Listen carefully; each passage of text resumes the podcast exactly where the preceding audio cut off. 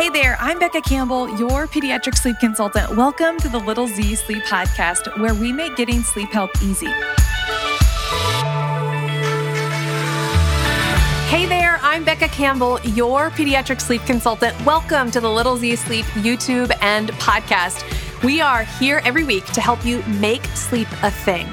And you might be feeling, if you clicked into this episode and video, you might be feeling like, sleep is not a thing because my child is going through crazy separation anxiety. And there are actually three ages that we can pinpoint when separation anxiety will trigger. And you know me, I'm going to talk not just about what those ages are, but how they impact sleep and try to flip the script on how you are seeing sleep during these separation anxiety times. So let's get into it. If you are experiencing these separation anxiety times and sleep has just been a total nightmare, I have a free course for you. I invite you to download my free course called The Four Steps to Solving Your Baby's Night Wakings. Inside this free course, you're going to get videos of me teaching you how to help your baby sleep well. And this is a very quick and easy course. It's not hours of your time. It's under 30 minutes to watch everything. And the best news is you can implement it like right away. So check out this free course. It is waiting for you. littlezsleep.com slash four, the number four steps. Check out the links below and you can get started on that today. As I walk through the three peaks of separation anxiety in this baby toddler area, you might be able to be like, bing, that's me. and I hope, and tell me in the comments of this YouTube video, I hope that you're able to pinpoint exactly where you are so that you can understand what's going on and get right back on track with sleep. You see, over the years of serving families one on one to our courses and supporting our community, I want you to know that this is like almost on par with the teething conversation. Like my my baby is teething or my baby's in a leap. Maybe we should do a whole video on why I don't believe in leaps, but there's a whole premise of separation anxiety times and teething and all of these times that we're just like, well, sleep isn't a thing because they're going through separation anxiety. So we got to be like glue and just stick with them, right? And the thing is, as we go through this baby and young toddlerhood, there are going to be many times where separation anxiety peaks, but it's all about their development. And I want you to detach your thoughts of your, your, your child having maybe abstract thoughts of you've separated from me and I have anxiety. Like that's a pretty strong phrase. Separation anxiety.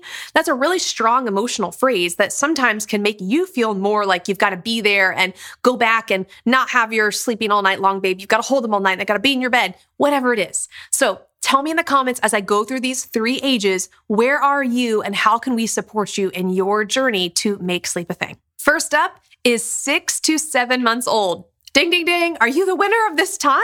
You probably have noticed something. You used to be able to have your baby on the playmat, go to the kitchen, grab some water, and come back. And your baby never realized you left the room. Now, boom, all of a sudden, sometime between six to seven months old, you go get that water and your baby starts fussing like, oh no, I'm alone. And then you go back and you're like, wait, what? I'm right here. I just went to go get the water. Like, what happened? You've never been like this. This is normal development. So your baby is developing what's called object permanence. This is something where your baby recognizes when an object was there and now it's no longer there. Whether it be a pet or a person or a thing, they're aware of when something is leaving and when something comes back. Now, I want you to consider like daycare moments, or if you go to church and you drop your baby off at the nursery on Sundays, or you have a babysitter. There's times where you hand your child off to a caregiver and you walk away and you hear your little ones start to get upset. Again, object permanence. They're learning that you're leaving, okay? And things are transitioning. This moment of transition, that is a very normal concept and a normal life skill that we all have to go through. And here is the, the real heart part of this.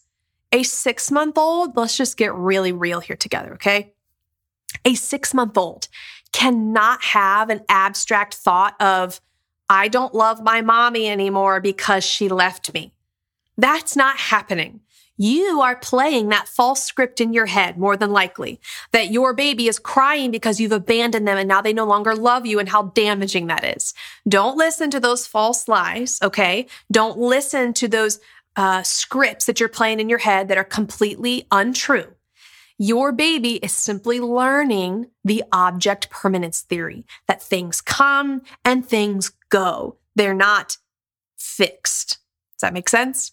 So, six to seven month olds, you would think then, okay, if they don't like it when I leave, then I can't sleep train. I just got to be there for them, right? Let's talk about how this is actually a prime time to sleep train. In my eight years, again, started Little Z's in 2015. In my eight years of being a pediatric sleep consultant, there's a magic window. And if you've missed it, like it's fine. All sleep is, it's never too late to work on sleep. But good news between six to nine months old has always been this like sweet magical spot. I don't know why, but it's almost like the babies were craving and wanting, finally, let me sleep. And I can't tell you just story after story of clients that I worked with where they were six to nine months old and on night one, they slept 12 hours all the way through for the very first time. So it's actually an ideal time to teach them how to sleep well. They're working through a transition. They're working through, okay, someone was here, someone was not there. That's one of those like first life skills that they're learning at six to seven months old. So while you think, oh, I've got to be with them all the time, otherwise they're going to be upset, the actual like reality is you can't be there for them all the time. And they actually need you to release so that they can sleep independently. Um, one of my favorite ways to encourage moms at this age, they they end up sometimes at six months old They've been rocking or nursing or holding the baby to sleep for the entire six months. And then they're like, oh my gosh, my life is crumbling. Like, I'm so tired. Something's got to give. We're going to sleep train. And the first night, within the first three nights, usually the baby is sleeping like phenomenally well all the way through. And without fail, the one of the caregivers normally says, like, they don't need me anymore. And I'm like, you know, that's false, right? Because obviously they're a six month old. They need you to feed them. They need you to change their diaper. They're not like growing out of the house and going to college right now. Like they need you for so many things. It's just that we're transitioning now. They are learning the skills of sleeping independently. And I want you to think of this time as they are learning this as a true transition period and how they understand where you are in relation to them. The next age where we start to see separation anxiety peak is between about nine to 10 months old. So you may be like, oh my gosh, Becca, I just went through this at six to seven months. Are you telling me that again at nine to 10 months? Um, I find that this one isn't as maybe like bad, but here is what I have seen happen. Between nine to 10 months old, the baby is picking up on patterns and they're recognizing that, like, okay, when we go do this, this happens, right? So, like, when we go to the gym and you bring me to the nursery, you're going to leave and I'm not, someone else is going to replace you. Like, they're starting to see these patterns. And sometimes this is when the clinginess comes back in. Often is related also to a lot of movement, like crawling or pulling up to stand, or some kids at this age are walking already. And there's a lot of like physical development going on. And what I've noticed is that when there is a handoff from one caregiver to the next, um, this is a, they've they've recognized this. I also felt like just personally as a mom, I felt like my girls understood at nine to 10 months old, like the difference between mom and dad and how, like, oh, I can get away with one thing and not the other. Have you? I don't know if you've, maybe that's just me, but at nine to 10 months old, there is a, a typical rise in how they're going to respond to you. And one of the biggest ways I see this is at bedtime. They start to recognize that, like, one, maybe they had an off night, which is normal, it's going to happen one off night, they woke up and something was bothering them because remember, kids aren't robots. And you went and you picked them up, checked them out, like you're okay, and you put them back down and um, you left the room. Normally they'd go back to sleep, but something was wrong. And so instead of continuing with your expectation, maybe of leave and check, you came in, you held them and rocked them to sleep or held them to sleep. And maybe that happened a few more nights in a row. Well, now what happens is your baby at nine to 10 months is like, cool, got it. So this is what we do now. I cry, you come in, you rock me to sleep. This is what we do. And it's now this like new habit that's developed. And I find about nine to 10 months, they start to get kind of stubborn in those habits. And so if you're experiencing this, one of the best things to do is to revert back to your sleep training plan or if you've never formally sleep trained and you're like, yeah, we're 10 months old and my kids never slept through the night, this is your time to get on board with a sleep training philosophy. We have lots of resources on this. There's more than one sleep training method out there that you can choose, but find what works for you. If you're resonated with what we're saying, then our baby sleep training course could be the right method for you. But at nine to 10 months old, your child is recognizing one parent versus the other or one caregiver versus the other. And they kind of start to play that and they start to know that, okay, if I do this, then you're going to do that. It's almost like cause and effect is starting to take place, which, hey, that's again another life skill that they're developing and learning. But at this age, they really need, they definitely need 11 to 12 hours of sleep all night long and still two solid naps. So be very consistent with your expectations. I will say around 10 months old, sometimes the awake window needs to be budged up just a little bit. I talk about that in our complete schedule guide. If you don't have the this guide, I give you every single schedule you will ever need for the first three years of your child's life. And in the baby stages from like six, seven, eight, nine, 10, sometimes there's small incremental changes in their awake window. So if you've been recognizing that naps are maybe not going so great for your 10 month old, check out the complete schedule guide because we probably need this unique option for naps. The final age that we are going to cover in this video is the 12 to 13 month old who is spiking in their separation anxiety, really because of language.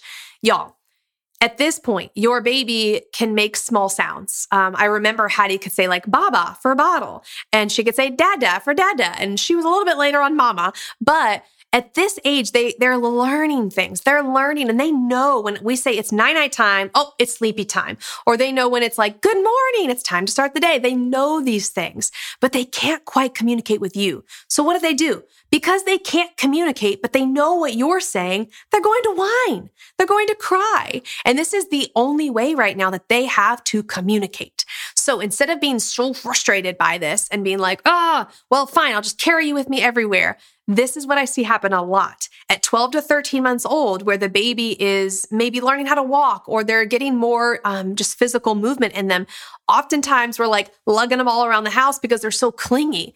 And actually, at this point, it would be great little little tip for you. In the first 10 minutes of their morning put them down. Let them play. Let them enjoy the play mat or whatever toy they love. But try to create some of that separation and your distance because what can happen is if they carry that throughout the day they're going to be a lot more clingy and a lot more whiny a lot more fussy. So i want to just kind of confirm that with you that this is related to sleep and that if they know as soon as they get up they just get to be carried around their house. I mean who wouldn't wake up if you just got to be carried all over the place. So I want you to recognize that, that 12 to 13 months old, it's normal for them to start to become clingy because they're frustrated. They're trying to communicate with you, but they're just not quite sure how. So they're going to be whiny. They're going to be fussy. It's very common. It's very normal. This also corresponds to the time where you are transitioning off of bottles. And we will have a video all about this for you, but let's acknowledge all the change that happens when they turn one. They're um, sometimes going to a one nap schedule. They are dropping bottles. They're maybe starting to walk. They are um, their language is bursting. There's all these new changes in development, and so yes, savor some of those cuddles and love on that, but Let's try to not have it impact sleep.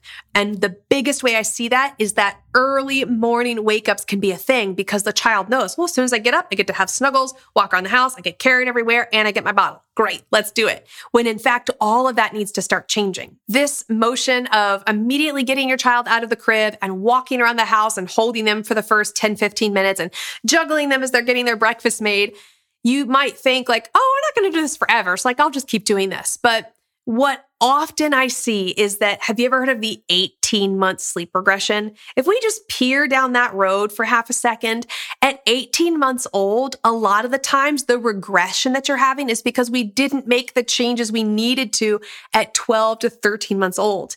And one of the big key elements that early morning wakings that are very common for a one year old are directly linked to that instant gratification first thing in the morning. So that is actually one of the checks that I walk through with families. And that is something that I want you to acknowledge as like, oh, okay, if that's happening, let's try to do the opposite of that and encourage some playtime in the morning and see how that impacts their sleep throughout the night. Again, in the comments, I would love to know where are you? Like, are you in that six to seven? Are you in that nine to 10 month or the 12 to 13 month? All three of these times, there tend to be a separation anxiety peak. Maybe they don't all happen for you. Maybe your baby only is really showing one of those, or maybe you made it to 18 months and you never went through that. Wherever you are, remember every kid is unique and different. They're not robotic. So please share with us what has your journey been like? We would love to hear that from you. If you are ready to start making progress on your child's sleep, I want to invite you. This is the perfect age. That six all the way up to 13 month olds. This is the perfect time we invite you to check out our free course, The Four Steps to Solve Your Baby's Night Wakings. You're going to grab this course, watch a few videos, and implement the strategies that I teach tonight to help implement routines and expectations that will equal a wonderful night of sleep for your whole family. So check out that course. It's yours right now. Check out the links below. And remember that no matter where you are on this journey from nine to 13 months old, while there can be some definite roller coaster moments, you are doing an amazing job for your family family. And simply by being here to learn about how to help your child, wow, what an incredible moment to just say thank you for committing to your family's rest. We value that so much. Sweet dreams. See you next time. Thanks so much for being here today on the Little Z Sleep Podcast.